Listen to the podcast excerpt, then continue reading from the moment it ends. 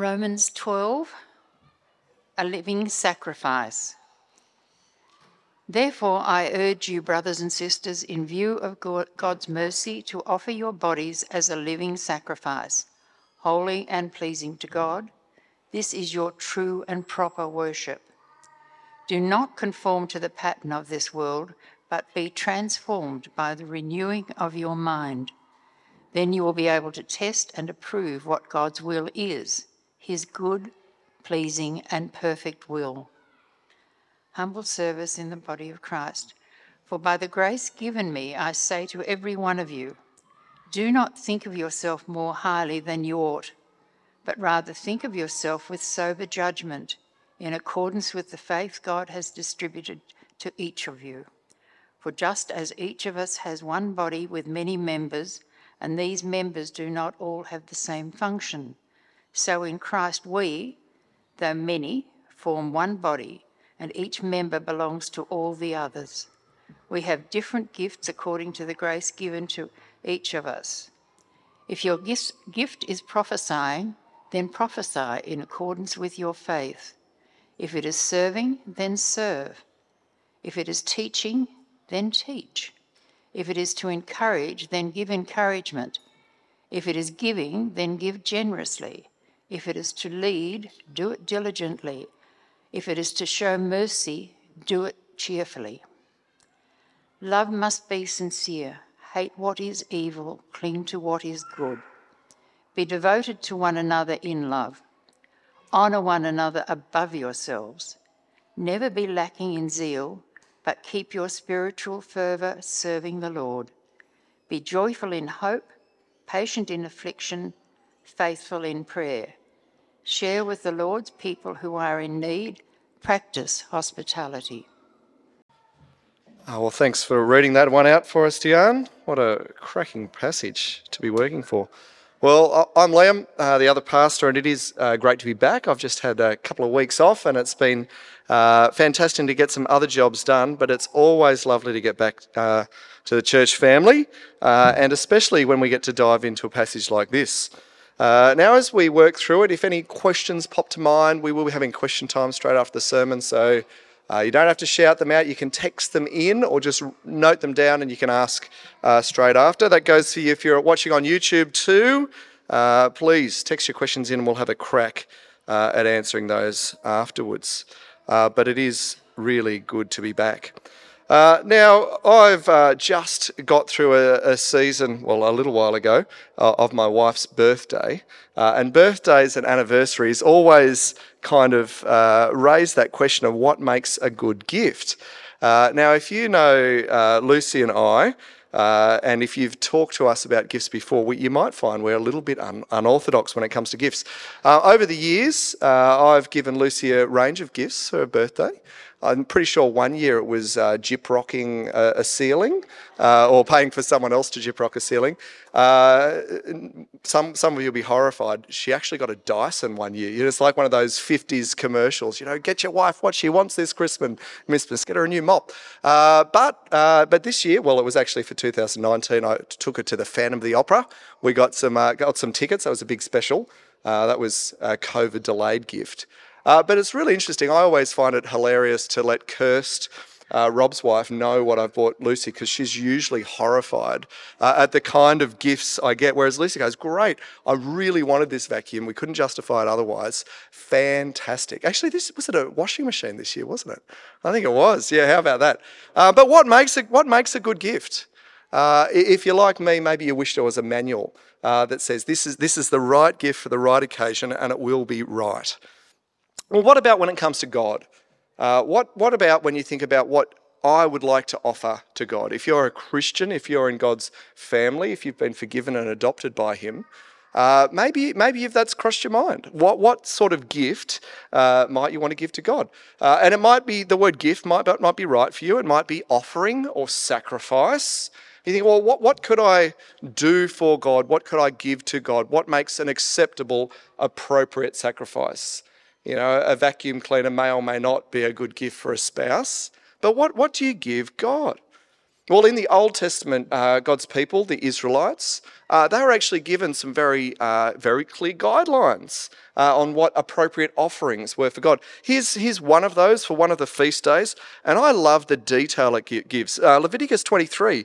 On the day that you wave the sheaf, that's a, a sheaf of grain, uh, you must sacrifice as a burnt offering to the Lord a lamb a year old without defect, together with its grain offering, two tenths of an ephah of the finest flour mixed with olive oil, a food offering presented to the Lord, a pleasing aroma, and its drink offering, a quarter of a hin of wine. So, as long as you know your uh, ancient Israelite to modern metrics conversion table, uh, it's pretty simple, isn't it? Uh, you know what sort of animal, a lamb, you know how old it is a year old, uh, you know it's to be without blemish, not just an old scraggler. And with that, an amount of flour, not just a random amount, but you know the right amount, an ephah of the finest flour, and a certain amount of wine. You go, okay, this is an offering, a, a sacrifice, a gift, uh, in a way for God. But what about now? What about for God's people post the coming of Jesus? Because there is a huge change when Jesus came. God Himself uh, to gather a people for himself. Uh, and there's a big change to how we relate to God. The Old Testament sacrificial system is done away with.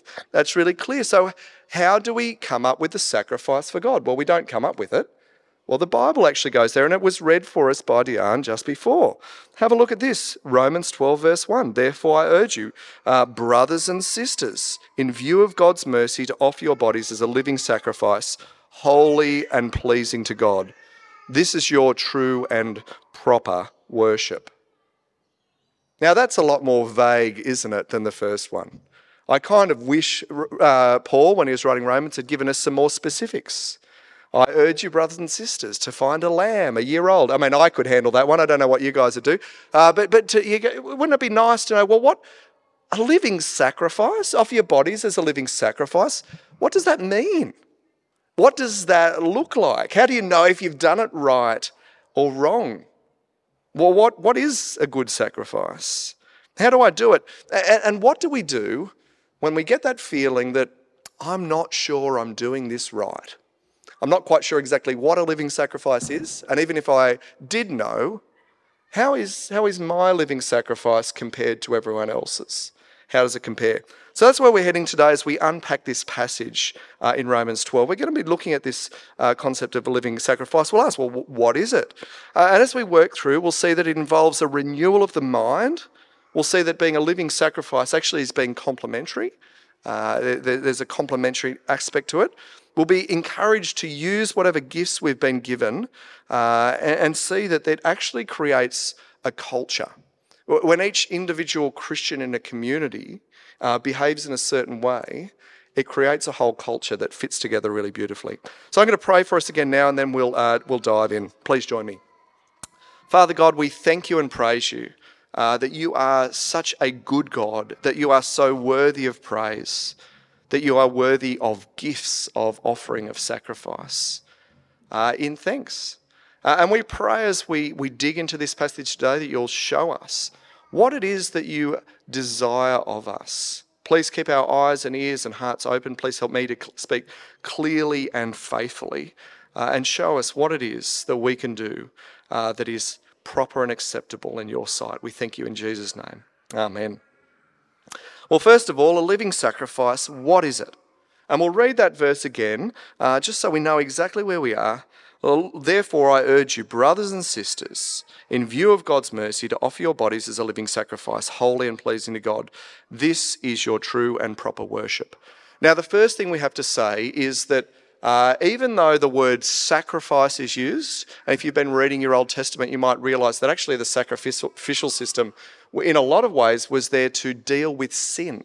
So when you have sinned, when you have broken uh, your relationship with God by disobeying Him, by rejecting Him, by rebelling against Him, as an Israelite, you would offer a sacrifice to seek to repair that relationship.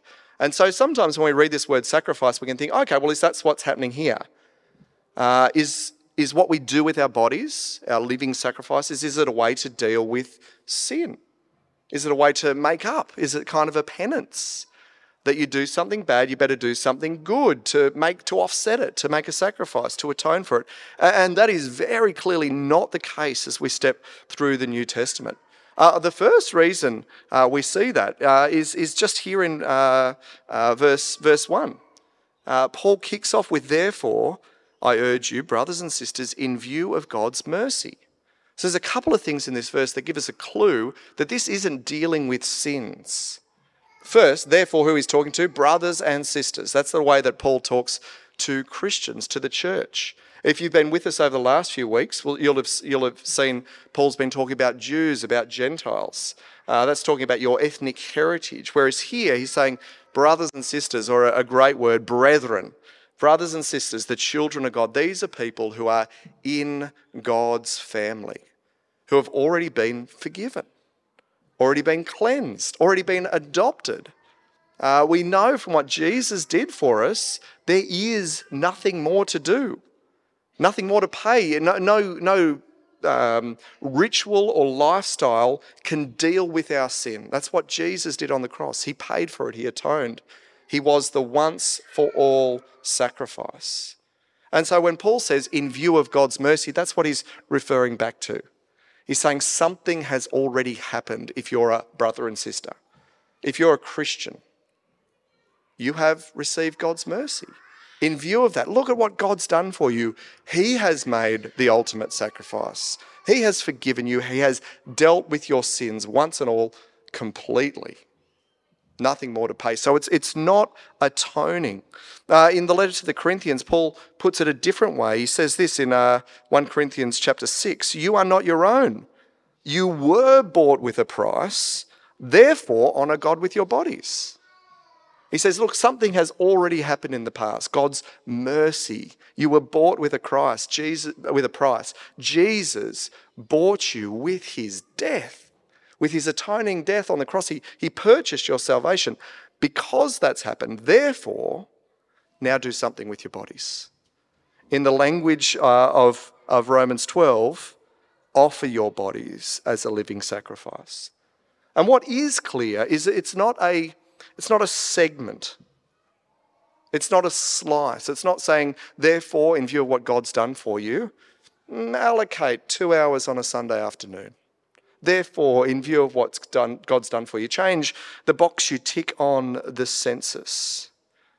It's not just give God the spiritual part of your life, saying, give God all of your life. See, we're not to think that, you know, I've got my spiritual life here. This is how I feel. This is what my spiritual reality is, my relationship with God. And then over here, in a separate kind of category, is what I do with my body. You know, what I do weekday at work, nine to five, whatever I'm doing during the week, that's separate to what I do spiritually. No, that's not the way the Bible talks. We are a whole body, we're all connected. And Paul says if we are in Christ, if we're a Christian, we have a new father, a new relationship with God, and now we have a new life and a new relationship, the way we relate to our father. So, what is a living sacrifice when we get down to it? Well, really, it's, it's a life lived for someone. Uh, I, have been thinking about this clearly a lot this week. Uh, and, and in principle, I reckon it's easier to die for something than to live for something. It's easier, I think, to die for something or someone than to live for something or someone. Because a death is in an instant, isn't it? You, you step in front of a bullet. You know, you, you take someone's place. Uh, maybe a revolution. You know, you step up and say, oh, I would die for this. And Paul turns around and says, Well, that's wonderful. You love God so much. You die for him? but would you live for him? But see, living is, is, is much longer lasting, isn't it? A death takes an instant, it's a, it's a moment, an impulse, maybe, maybe real and genuine and deep, but to get up day after day. Maybe you think about someone in your, in your, in your life, a, a friend, a family member, a spouse, maybe. You say, Well, I, I would die for them. If it came to it, yeah, I'd take that bullet, I'd take their place.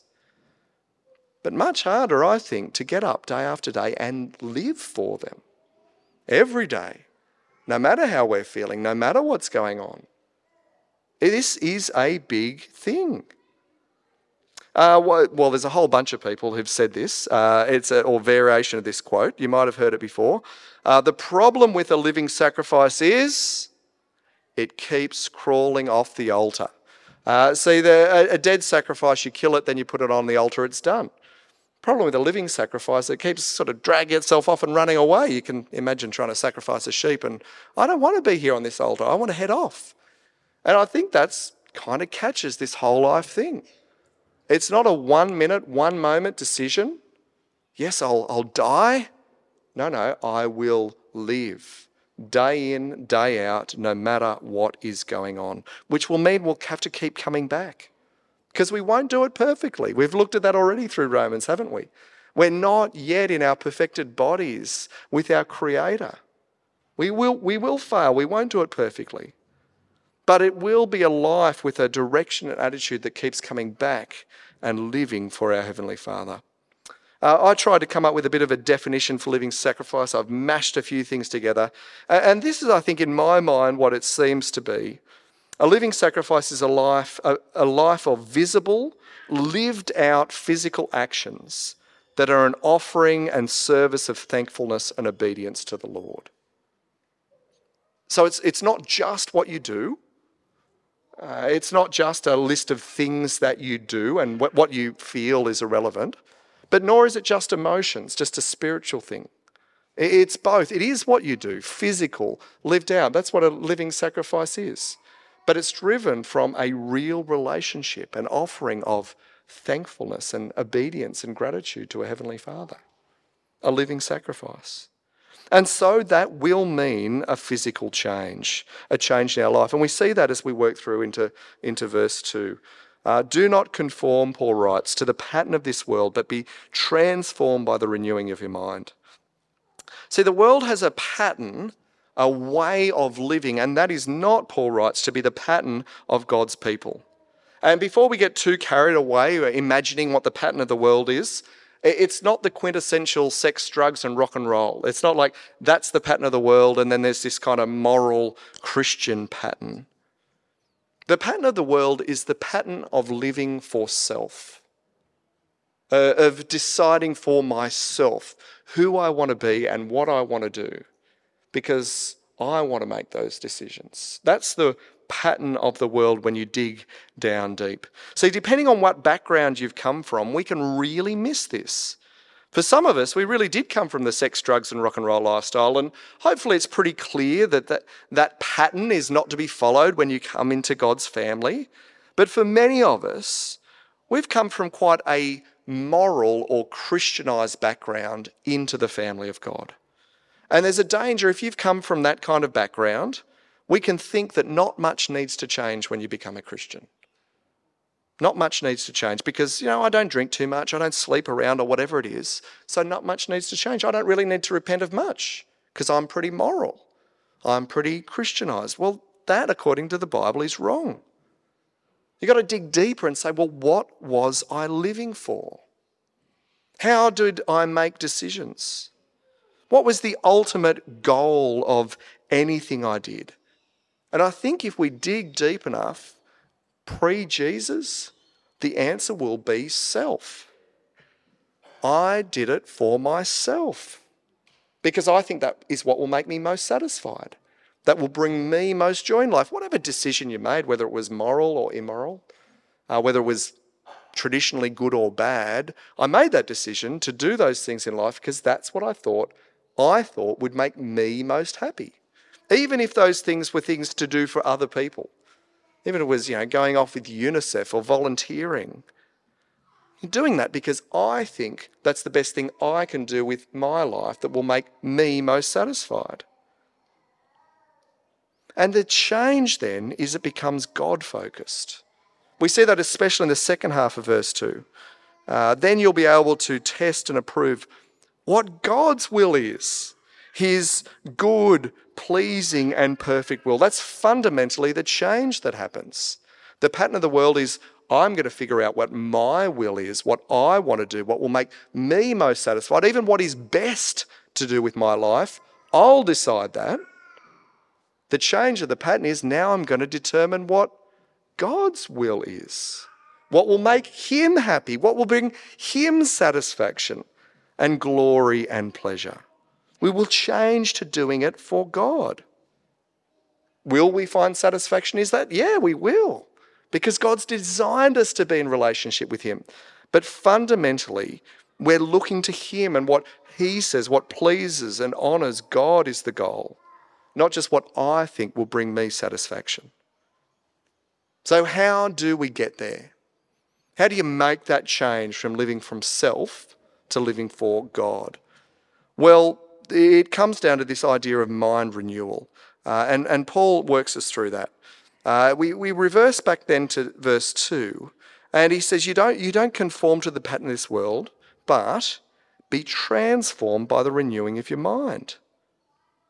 Now, the, the language here that I think is most helpful for me is the language of soaking, uh, or if you're into flavouring foods, marinating. It doesn't really matter what you're marinating, whether it's tofu or chicken or some vegetable, uh, but whatever you soak it in, that's what the flavour it's going to take up, isn't it? Whether it's a, a, ginger sauce or a sweet chili sauce or a soy sauce, whatever you've had your food of choice soaking in, that's the flavour that's going to permeate it once it's cooked. And that is what happens with us. See, I've noticed in my life that what I'm listening to in my spare time affects my attitude and my behaviour. Um, so if I'm, I'm driving a bit or I'm out in the paddock doing something that I don't need to concentrate on, often I'll be listening. I'll have some headphones in or I'll have my phone on listening to something. Uh, and I listen to a lot of audio books. Some of them are Christian, some of them aren't, some are just novels. And I've noticed that if I'm listening to a lot of non Christian stuff, uh, it changes my attitude, it changes my behavior. I'm not listening to anything particularly immoral, but a lot of them are like kind of historical battle scene kind of things. And I find that it makes me a bit more short tempered. It makes me a bit more angsty. On the contrary, I've noticed that if I listen to a lot of, say, Christian podcasts or just an audio Bible, I'm a lot more even keel. It affects how I behave. And it's not because I've learned something, I've thought, oh, I'll go home and do that when I get home with the family. It's because my mind, my self has been marinating, has been soaking in good and wholesome things rather than just in something neutral. Uh, and what is clear as we work through the New Testament is it's not about learning a list of do's and don'ts, memorizing what God wants us to do and not. But it's actually about so saturating ourselves in who God is and how He speaks that we start to learn the kind of things that God values. We learn His patterns. Uh, that's what Paul says. You know, then you will be able to test and approve what God's will is, his good, pleasing, and perfect will. Because you'll have noticed that for so many things in life, the Bible doesn't have an explicit answer. Should you drink coffee or not? Well, how much coffee should you drink? How much should you spend on your coffee? Should you have a car? So there's a whole bunch of things that the Bible doesn't deal with directly. So we, we don't get to go, okay, well, I'll turn to Ephesians chapter 16 and find out how much I can spend on my car. No, no, no. We, we get to know God by the transforming of our mind as we're in His Word, and that equips us to test and approve what His will is. It shows us the kind of God He is. We see the patterns, and it helps us when we come to any decision we're making to know what it will look like. We learn to get a bit of a feel for what God wants. Now, some things are really clear. There are a lot of things in the Bible that tells us. And the way we get that feel comes from those principles. But it starts in the mind and it carries on in the mind. We don't make this change by some, you know, spiritual retreat where you just go and hum for a few days. It's the transformation of our mind. And as we start asking, well, what will our individual living sacrifices look like? It's absolutely crucial to understand that God has designed us to have lives that are complementary. Uh, now, when we uh, were looking at the Old Testament sacrifices uh, earlier, I've been thinking about that. And, and I wonder if for the Old Testament Israelites, they had a bit of sacrifice envy. Now, this isn't a real picture of an Old Testament sacrifice, but I reckon uh, the Israelites, as they turned up, uh, with their one year old ram without blemish, I reckon a bunch of them couldn't help but noticing the ram that their, uh, their neighbour bought. Don't you reckon they'd all be lined up there waiting for sacrifice day? And they'd be walking along, you'd look around and go, oh, I can see, um, yeah, I can see Joel's bought a good, uh, good, good sacrifice this year, pretty good. And then you might look at your ram and go, oh, how, how did that go? I reckon they were all lined up and they think, oh, do you think they would have got a bit of sacrifice envy from time to time? Or maybe sacrifice pride as they compared what others' sacrifices look like? Well, maybe that happens for us as well.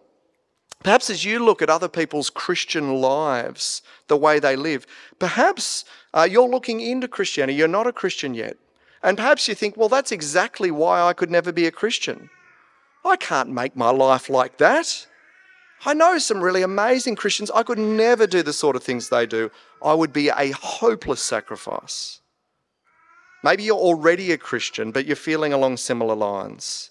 Like those Jews looking at their neighbours as sacrificial animal. Maybe you're thinking as a Christian, my living sacrifice looks pretty ordinary. Compared to those other Christians, mine looks pretty ordinary. Uh, maybe you felt the green tinge of sacrifice envy and wished that you had the skills or gifts that other Christians have. Or perhaps it's the opposite. And you found yourself slipping into that comfortable feeling of, well, God got a pretty good deal when He saved me. Because my living sacrifice, well, it compares pretty favourably as I look along the lineup. Well, personally for me, I'm pretty special because I've experienced all three of these different things at different points, I know the feeling of that oh, hopelessness, that I will never be able to live the kind of life that I see this other Christian living. I have slipped into sacrificial envy and jealousy, as especially as I see people's gifts and attributes. And I've known that green tinge of pride that can creep in insidious and subtle. So, how should we deal with it as we look across the church at other Christians and think, well, what should my living sacrifice look like? Well, Paul deals with this head on, and we get that in verse 3. Paul says, By the grace given to me, I say to each one of you, do not think of yourself more highly than you ought, but rather think of yourself with sober judgment in accordance with the faith God has distributed to each of you. For just as each of us has one body with many members, and these members do not all have the same function, so in Christ we, though many from one body, and form one body, and each member belongs to all the others. What Paul says is we are different by design. Our individual living sacrifice will not all look the same. They'll be tremendously varied, not like everyone with their one year old male sheep without blemish lined up. They look kind of similar. No, no, no. The living sacrifice of each individual Christian will be different, will be complementary, like the different parts of a single body. What Paul says here is that no Christian has everything they need. No single Christian, however godly or gifted or independent, has been given everything they need. No one's got the whole body. We're all just parts, and we need one another. We need one another. God did it on purpose. He made us complementary. He made us to be dependent on one another.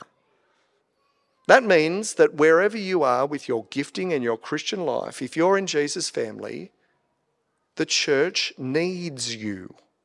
You are an indispensable part by God's design of the church. We have different gifts.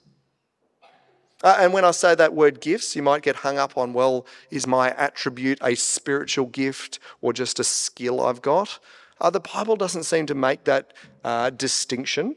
Uh, in fact, as we look across the list of spiritual gifts, every list is different. Um, some of them include administration and hospitality, uh, not just teaching and encouragement. There's a whole range of gifts. So, a gift, I guess, is a spiritual gift when we use it for God's glory when we use it for the building up of the church, which means it could be practically anything. But the big application here, Paul says, is don't be proud. Don't be proud. Don't look down on others who don't have the same gifting in you and say, wow, that person is so impatient. Or that person doesn't get nearly as much done as I do.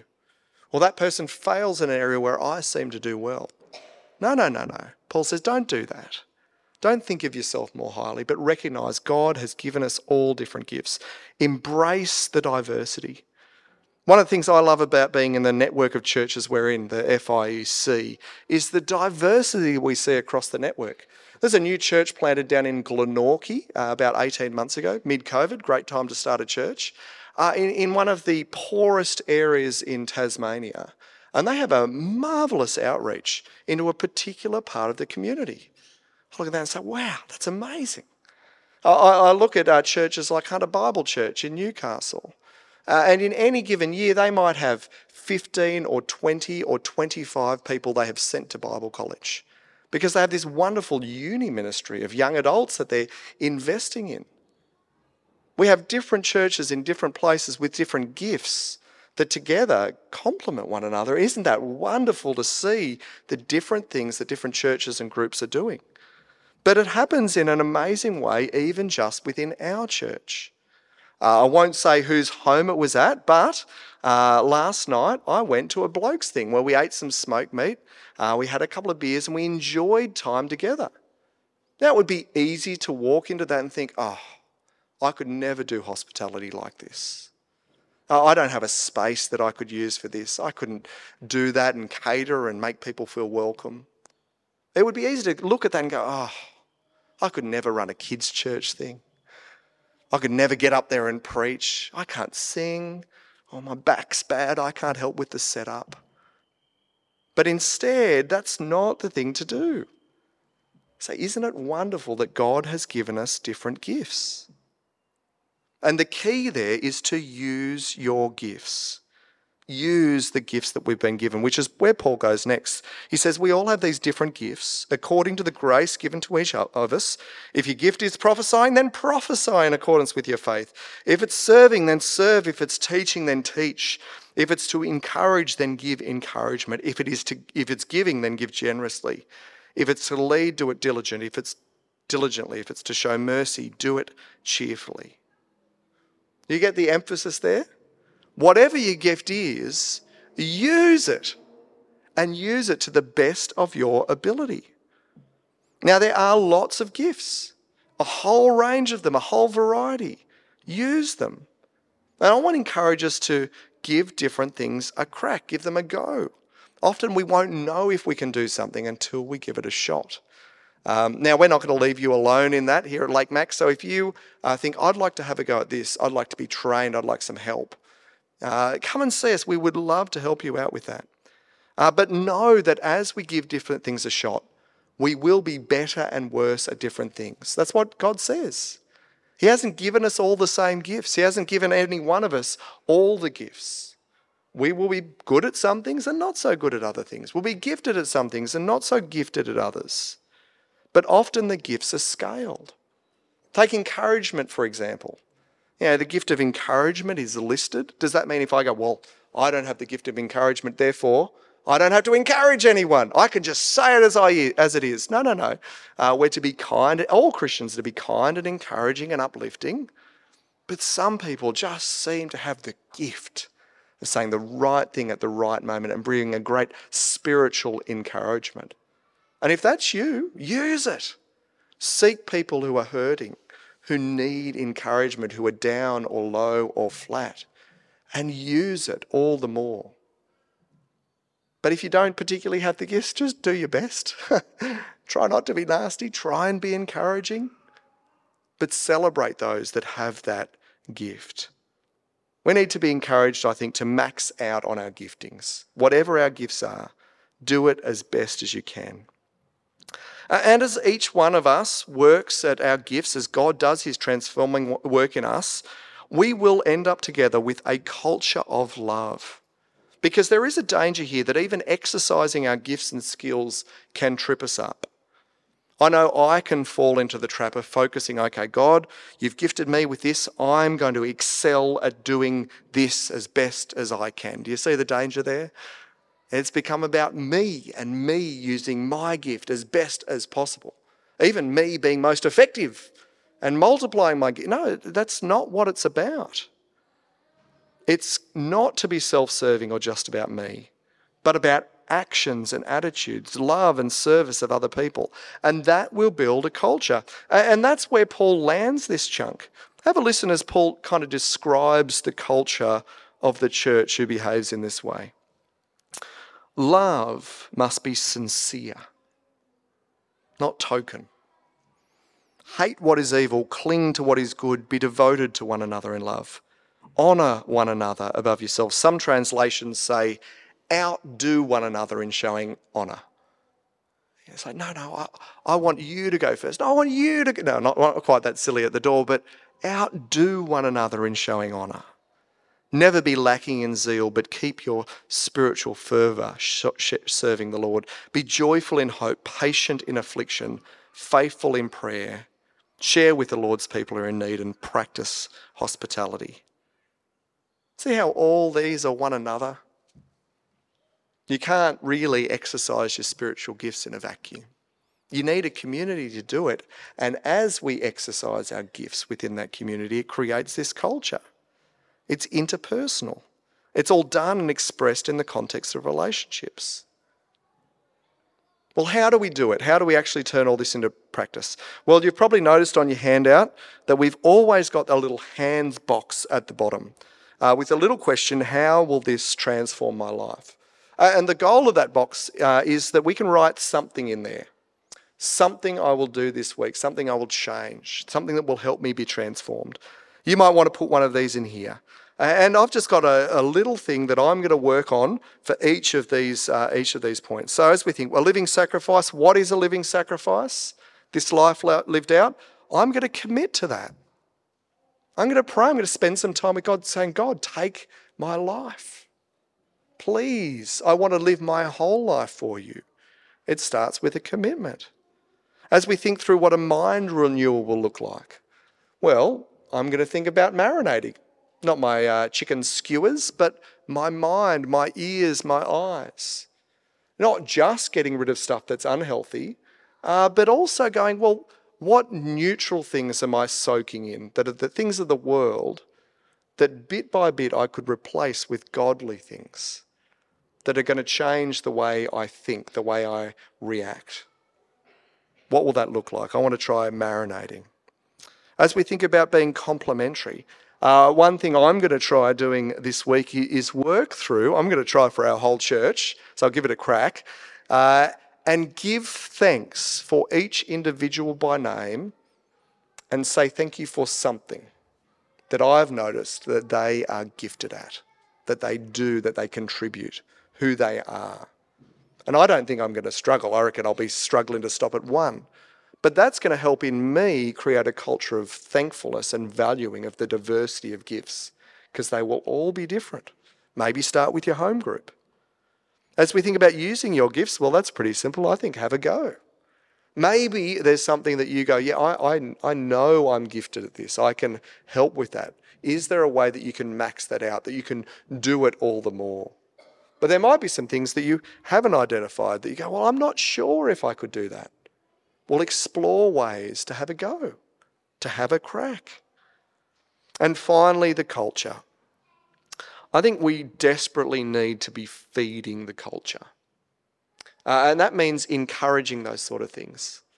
Uh, so when someone maybe shares with us uh, over conversations they've had with a non Christian friend or family member, uh, and they're a bit down about it because it didn't go so well, maybe we can be patient and live in hope with them.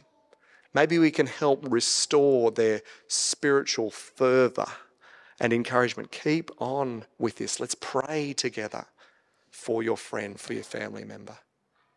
Uh, what, what might it look like to celebrate when someone says, Hey, I've been wrestling with this sin and I've, I've had some victory? Not just go, Oh, that's a bit awkward. I don't like talking about sin. You might not say that, you might just think it, but say, Oh, that's wonderful. How can we celebrate? That's how we feed the culture, how we build one another up. Because the problem with the living sacrifice is we all keep crawling off the altar. We're going to need one another to keep coming back to it. I think one of the key ways we can do that is sing, and we're going to do that in a few minutes after question time. Uh, and I want to encourage you as you sing to think that this is one of the ways we do feed this culture. Our songs are really carefully chosen, not just for their music and their tempo, but their words. Think about what we're singing and proclaiming to one another. I'm going to pray now and then we'll jump in for some questions if you've got any. Father God, we thank you and praise you that you don't leave us on our own wondering what it is that brings you pleasure, what it is that brings uh, that is a, a, pleasing and acceptable sacrifice. Thank you that you show us uh, over and over again what it looks like to live lives that are devoted and honouring to you. But we know ourselves, Father, we know that as living sacrifices, we keep slipping and even crawling off that altar. And we pray for those of us who love you that you will help us to recommit every morning, every day, every hour, every minute to living for you. Keep it at the front of our minds in every part of our life and everything that we're doing. We pray that you will help us not to do this for ourselves because we think that this is the right thing to do or a good thing to do or a satisfying thing to do, but you'll help us to change our motivations and do it for your honour, for your glory, for your good, and for the good of your people. We thank you for that in Jesus' name. Amen. Well, we're at that point where we get to ask you questions. Please, no, uh, uh, no medical questions. Uh, that'd be helpful. Uh, Rob's going to come around with a mic.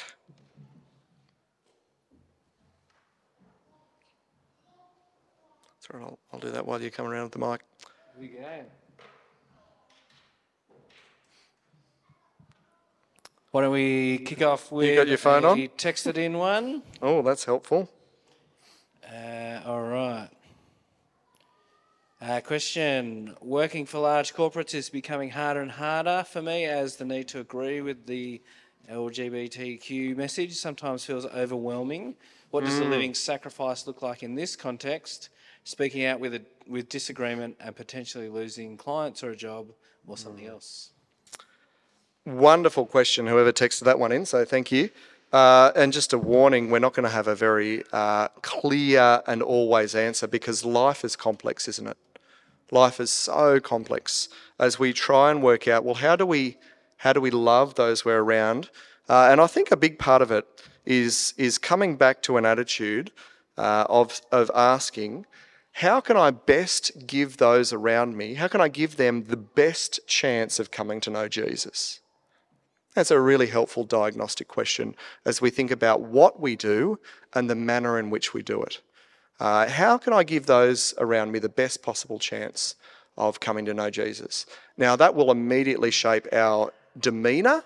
Um, so, if, if something comes up at work that, like, so that, that particular question, maybe it's a, I don't know what colour it is, but wear this particular colour to show that we're an inclusive workplace and that you support uh, the uh, LGBTQ uh, agenda, um, well, uh, I, that's going to be a hard one.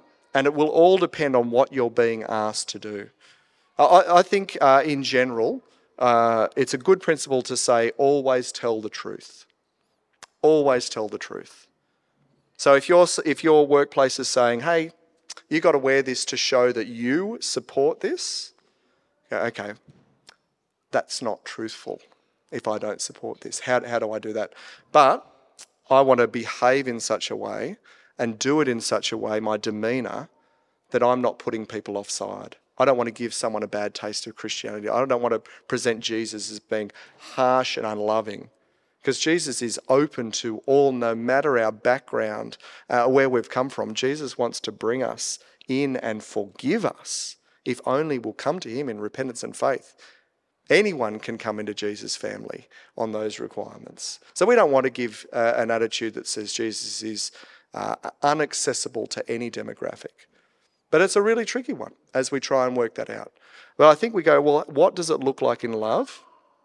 Uh, those are the particular tricky questions that we come to. I'd encourage you to bring it to your home group and have a chat about it. Uh, it happened recently with uh, someone in our church, and it was texted around a group of people saying, hey, I've, I've got this particular issue. The workplace is asking me to endorse this particular thing. I've sought to raise it with my management. I'm really nervous. I'm being called in for a meeting. And we prayed for them. And we were standing with them. We were checking in. How did it go? And it actually went really well. I think it was done in a quite a quite a quite an appropriate way. Really delicate. On the whole, though, in the workplace, I think it comes down to a living sacrifice. Looks like being honest and working hard. Uh, there are two things that Jesus says we should do when we're working. Uh, he says we, we, we should work as if our masters were watching whenever we're working, whether they're watching or not. Uh, and we're called to be honest. And it's a little bit sad, but if we work hard and are completely trustworthy, you will find that that is a wonderful witness in any workplace. So there's a lot of simple things we can do all the time, and there's some really complex moments where it's going to take prayer and careful consideration to think, well, how do I tell the truth, honour God in this situation, and still give people the best possible chance of coming to Jesus? Lynette, thank you. Oh, first we got one beforehand. Thanks, Mal. Sorry. Yeah. Save Rob running around. He's sore from CrossFit yesterday, right? Sorry. Um, yeah, just uh, I guess um, just on the renewal of the mind. I was listening to a particular um, preacher that I like to listen to, being interviewed about how he gets to, you know, what some of the tips. One of the things that he said, he, he loves to read very widely and to understand uh, different philosophies, Yep. cultures, all that kind of stuff. Um, and I, I find that stuff really useful as well. So I'm just kind of wondering how that fits in with the marinating stuff. Yeah, yeah. Thanks, Mel. Um, so I'm hearing you say uh, we've you've had some advice. Read quite widely, different philosophies. Uh, that will help with the renewal of your mind. Yet what I said was, yeah, that was the advice to renew your mind.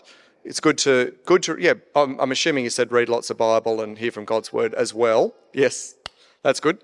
Um, so read widely, and I'm sort of saying, ah, maybe saturate yourself in godly stuff and not so much the, this other stuff. I think there are, yes, so thank you. I reckon there are two distinct ways to read uh, things of the world. So I don't think we have to say, well, there's some things I think we should never be letting into our eyes and ears uh, that are ungodly and unwholesome, that are filth, for, for want of another word, that I think uh, you don't want to read that widely. Uh, but uh, I think we can read, say, another philosophy uh, or something about other religions or written by people who are unbelievers, but doing it with a open mind that's saying, Father, help me learn from this what I can. Uh, not just absorbing it. So that's probably what I mean by marinating. So that's probably more, I, if, if I just absorb stuff, not being thoughtful, it actually changes the way I think, and I don't even know it's happening.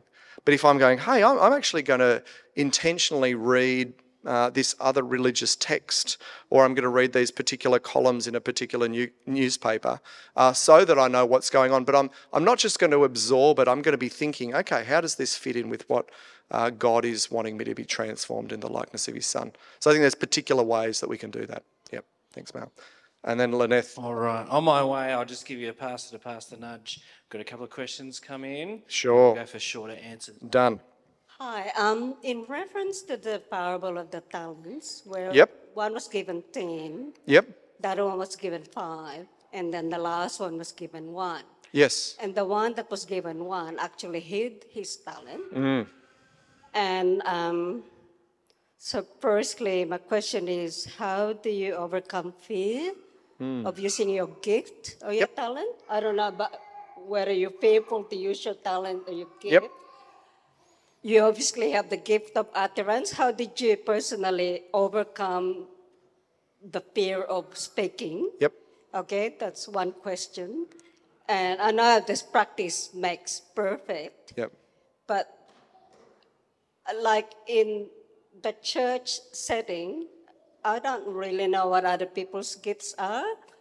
So my question is, how do you overcome fear of exercising a gift? What if you're a shy person? How do you actually overcome that?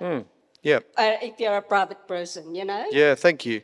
Um, yeah, thanks for that. that. That's that's really key. I think it's good to recognise that Not everyone are extroverts, not everyone's introverts, not everyone wants to be up the front or not. Um, so we are all made differently, and there are tremendous ways that shy people or insecure people, uh, I think we all have our own insecurities, can can can serve. Um, I think you're right. You already said it. One, uh, there is a criticism from God of those who don't use their gifts, who've been gifted with a talent, and God says it. The, you, well, He doesn't say the worst thing you can do, but it's pretty close. The worst thing you do is not use that. What, what the gift that you've been given is a gift from God to the church. And if we don't use it, then it's like burying it so the church doesn't have access to it. So you're right, absolutely, we should be. How do you overcome that? I think uh, first, find a safe group of people. If you're not in a home group, get in one uh, and start using it amongst people you know. It doesn't mean, you know, so my first public speaking thing in a Christian context was not preaching. I was doing kids' talks in smaller groups. Uh, there were different ways that you can start exercising it bit by bit by bit by bit. And if your gifting grows sometimes or matures or is trained, that's that's the key one. But I think those keys find safe people uh, that you can. You know, you don't have to start publicly. It can be in a smaller group, uh, but just just have a go and find people who are encouraging. You know, go go. You know, find someone with the gift of encouragement and talk about your gift with them. If you're a bit insecure, that's probably a good place to start. Next, next. Sorry, well, you can come and sit with me at dinner if you like. If you got more than that, Lynette. Yeah. Uh, I've got a couple come in. I'll get the first one. Uh, if I don't think I have a particular gift, does that mean I should not try it, especially if there is a need? Ah, very good. Uh, so, if you don't think you've got a particular gift, should I not try it, especially if there's a need? Depends completely on what it is. Uh, so, it doesn't matter how low we get on singers. We're not going to get Rob to help lead the singing. Uh, he's uh, there's there's a couple of issues there. I'll just jump in there and say I did try singing in church once, and a small child cried. Yeah. I haven't gone back. Um, so no, it, it it's completely depends on what it is. So something I, would encourage you to have a go uh, and seek seek advice. So say, oh, like, hey, I've noticed there's a need here. Can I help out? Is this something I don't feel particularly gifted? Is that something I can help with? Because that ex- that exemplifies, I think, the kind of attitude that is other person centered. Because, eh, and that's what God says, isn't it? Eh, don't do this for you. Do this for the church. Step into a space, even if you're not feeling comfortable and think, I'm not particularly gifted. But then mm, talk to the leader of that ministry if they say, oh, look, thank you, but thanks, Rob, but hey, maybe you just stick to what you're great at at the moment. Or thanks, Liam, don't do that. Um, yeah, so seek advice, but in general, I think, yeah, ha- have, have a bit of a go. Yeah. All right, last one that's come in. Uh, how do we know what our gifts are when we aren't sure what they are? Mm. How do we encourage others who suffer with low self esteem? Fantastic. How do we know what our gifts are? Um, often our gifts will run in parallel with our other skills. That's often the way it works. So I was always good at debating and public speaking. Uh, cattle judging, if you're particularly interested, jumping up in front of a group of people and convincing them that that's the best cow, not that's the best cow. Um, so, you know, surprise, surprise, I can talk in front of groups of people. Now, that is quite different to preaching, but it overlaps a little bit. So, look at the skills that you have in general life. What can I do? How can I help? How can I serve? Where might that fit in church? Uh, I think that's a good way. And ask some people who know you well. The best way is to be known. Ask a good Christian friend or your home group. Say, hey, I'm struggling to identify where I might be gifted, what I might be good at. Uh, they'll come up with some ideas, I guarantee it. And on the same same way, please, yeah, in, how can I encourage people? I think by being esteeming, by being encouraging, by spurring them on. Hey, give it a go. Maybe we could try it privately. Maybe we could try it in a small group first. I think it's a great way to be encouraging. Uh, and singing. That's a good segue, isn't it? Uh, come on up, musos. Uh, and as we, this is a great song to think, sing through as we think about exercising our gifts, isn't it? Because uh, ultimately it's not in our own strength, but in Jesus.